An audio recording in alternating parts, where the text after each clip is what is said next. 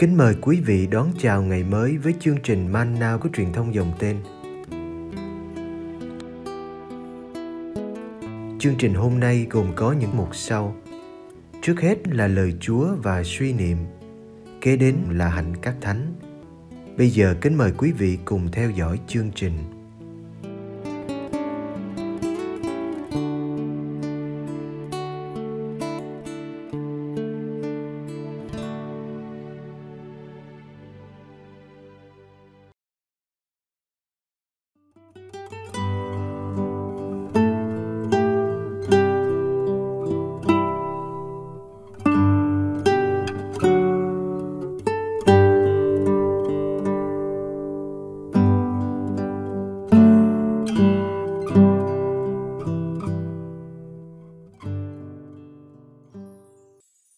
Giêsu chữa con gái người đàn bà Canaan. Matthew chương 15 từ câu 21 đến câu 28. Ra khỏi đó, Đức Giêsu lui về miền Tia và Sidon. Thì này, có một người đàn bà Canaan ở miền ấy đi ra kêu lên rằng: Lạy Ngài là con vua David, xin rủ lòng thương tôi, đứa con gái tôi bị quỷ ám khổ sở lắm nhưng người không đáp lại một lời. Các môn đệ lại gần xin với người rằng, xin thầy bảo bà ấy về đi, vì bà ấy cứ theo sau chúng ta mà kêu nài. Người đáp, thầy chỉ được sai đến với những con chiên lạc của nhà Israel mà thôi. Bà ấy đến bái lại mà thưa người rằng, lạy ngài xin cứu giúp tôi. Người đáp, không nên lấy bánh dành cho con cái mà ném cho lũ chó con. Bà ấy nói, thưa ngài, đúng thế, nhưng mà lũ chó con cũng được ăn những mảnh vụn trên bàn chủ rơi xuống. Bấy giờ Đức Giêsu đáp, này bà, lòng tin của bà mạnh thật, bà muốn sao thì sẽ được vậy. Từ giờ đó, con gái bà được khỏi.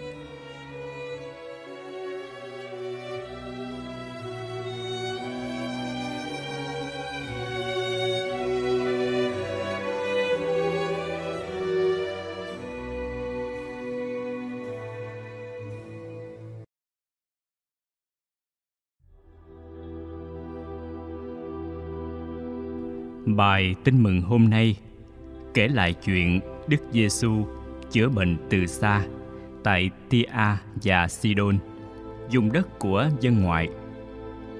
Nhưng chuyện chữa bệnh không quan trọng lắm. Chuyện quan trọng là lòng tin của người phụ nữ Canaan. Hẳn bà biết ít nhiều về Do Thái giáo khi gọi Đức Giêsu là con vua David còn vua David là tước hiệu người Do Thái dùng để chỉ đấng Messia. Bà tin Đức Giêsu có thể chữa lành con gái của bà.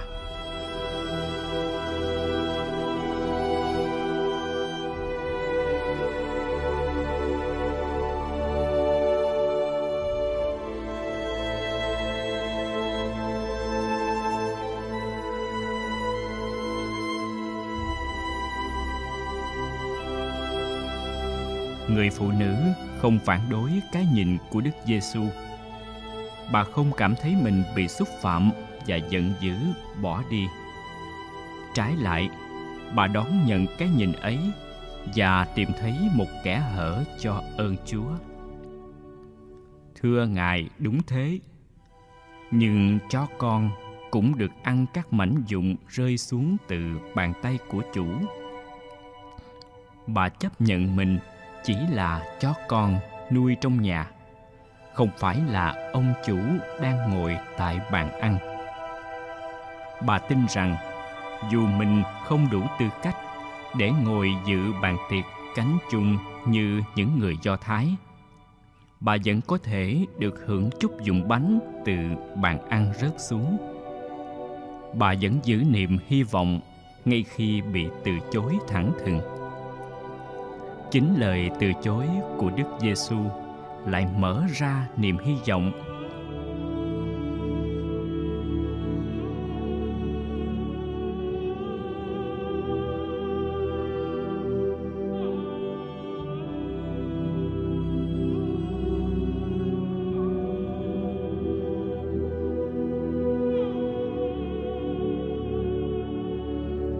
Đức Giêsu bị ấn tượng bởi lòng tin của bà. Người kêu lên: "Này bà, lòng tin của bà lớn thật." Đức Giêsu từng ngỡ ngàng trước lòng tin của viên bách quản.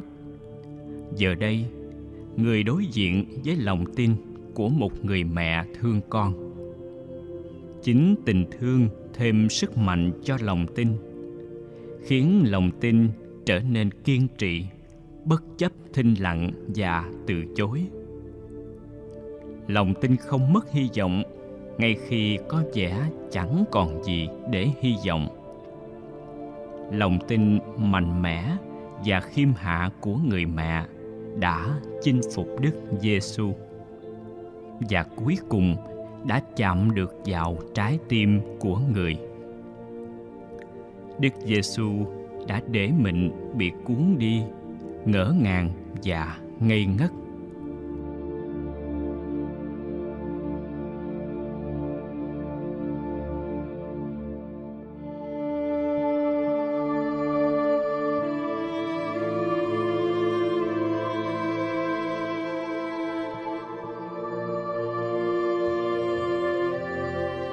Bây giờ, người mới thực sự nói chuyện với bà. Này bà người sẽ làm điều trước đây người không định làm. Người sẽ đáp lại lòng tin của bà, lòng ao ước của bà.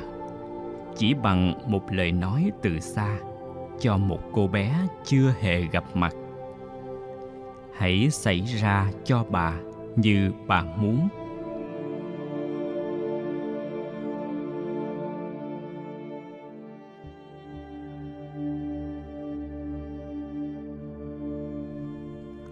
Cô bé đã được chữa lành kể từ lúc đó.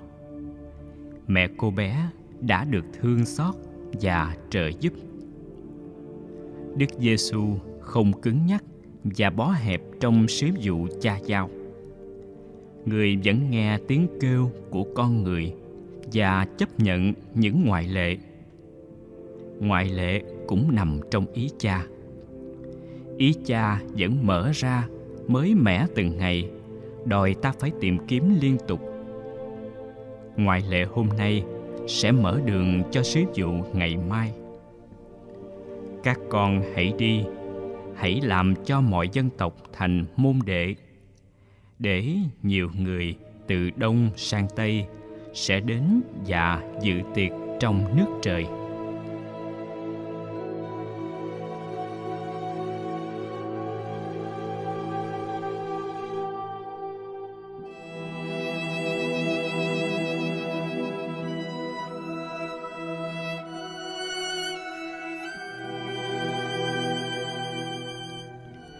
Xã hội hôm nay, không thiếu những bà mẹ khổ vì con mình bị ám. Các bà mẹ thấy mình bất lực, chỉ biết hy vọng vào chúa. Nhiều khi có cảm tưởng chúa không nghe và lạnh lùng trước nỗi đau. Hãy có lòng tin lớn của người phụ nữ dân ngoại. Tiếp tục tin, tiếp tục yêu, tiếp tục hy vọng và biết mình có thể chạm được vào trái tim của thiên chúa.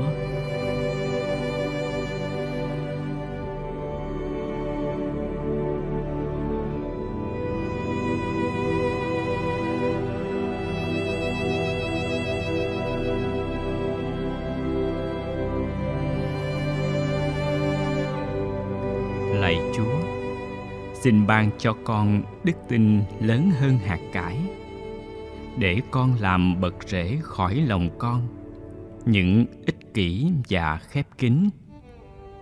Xin cho con đức tin can đảm, để con chẳng sợ thiệt thòi khi trao hiến, chẳng sợ từ bỏ những gì con cậy dựa xưa nay.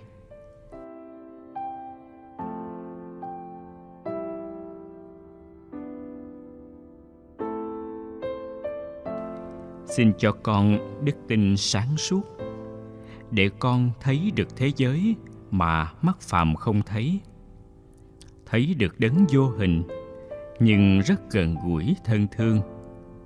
Thấy được Đức Kitô nơi những người nghèo khổ. Xin cho con đức tin liều lĩnh, dám mất tất cả chỉ vì yêu Chúa và tha nhân. Dám tiến bước trong bóng đêm chỉ vì mang trong tim một đốm lửa của Chúa. Dám lội ngược dòng với thế gian và khước từ những mời mọc quyến rũ của nó.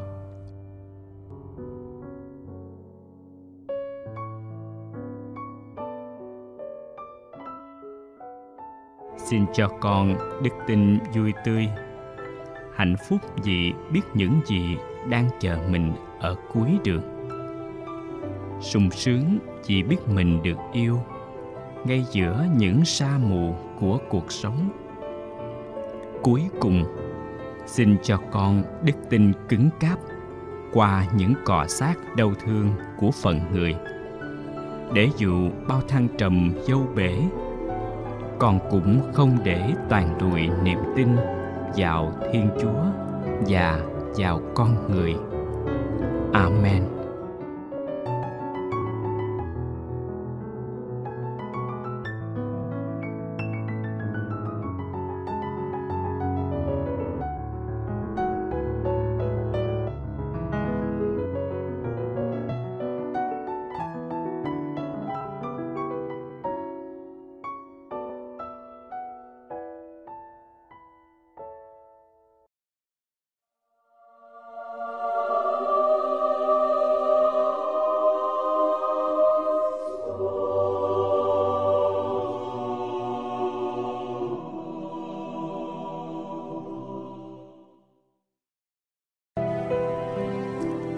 Ngày 9 tháng 8 Thánh Edith Stein Ngài sinh năm 1891 Mất năm 1942 Edith Stein Một nữ tu Camilo thánh thiện, Một triết gia uyên thâm Và một văn sĩ sáng giá.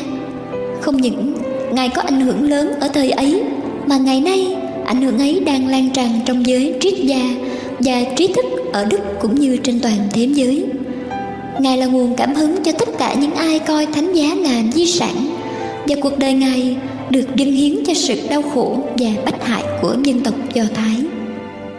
Sinh ngày 12 tháng 10 năm 1891 trong một gia đình Do Thái ở Breslau, nước Đức. Ngay từ nhỏ, Edison đã chứng tỏ năng lực học hỏi lạ thường và vào lúc bắt đầu Thế chiến thứ nhất, Ngài đã học xong triết và ngữ văn tại Đại học Breslau và Göttingen.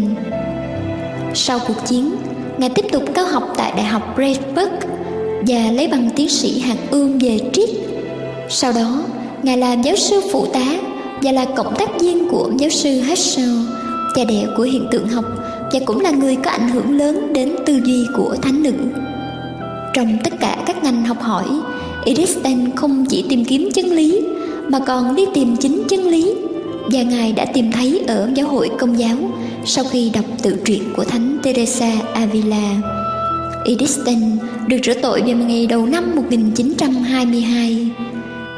Sau khi trở lại đạo, Edith dùng toàn thêm giờ để dạy học, diễn thuyết, viết lách và thông dịch. Và không bao lâu, Ngài trở nên một triết gia và tác giả nổi tiếng.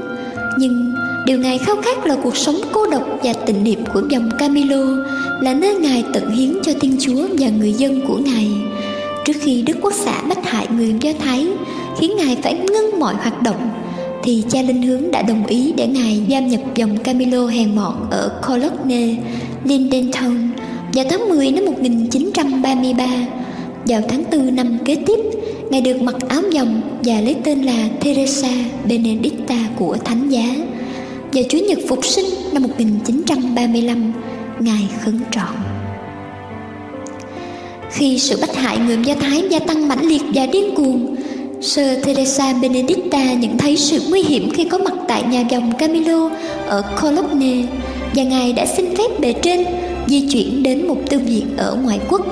Vào đêm 31 tháng 12 năm 1938, Ngài bí mật vượt biên đến Hòa Lan, là nơi Ngài được tiếp đón một cách nồng nhiệt vào dòng Camilo ở Est. Ở đây, Ngài sáng tác văn bản sau cùng là Thánh Giá học. Chính thánh giá của Ngài thì ở trước mặt, Vì lúc ấy Đức Quốc xã đã xâm lăng Hòa Lan, Và khi các giám mục Hà Lan công bố lá thư một vụ Phản đối việc trục xuất người Do Thái Và đuổi các học sinh Do Thái ra khỏi trường công giáo, Thì Đức Quốc xã ra lệnh bắt giữ mọi người công giáo thuộc gốc Do Thái ở Hòa Lan Sơ Teresa Benedicta bị bắt vào ngày 2 tháng 8 năm 1942 và được chở đến trại tử thần Auschwitz. Ngài chết trong phòng hơi ngạt ở Auschwitz, ngày 9 tháng 8 năm 1942 và ngày 1 tháng 5 năm 1987 Đức Giáo hoàng Phaolô thứ hai tôn phong chân phước cho sơ Teresa Benedicta và sau cùng sơ được phong thánh ngày 11 tháng 10 năm 1998.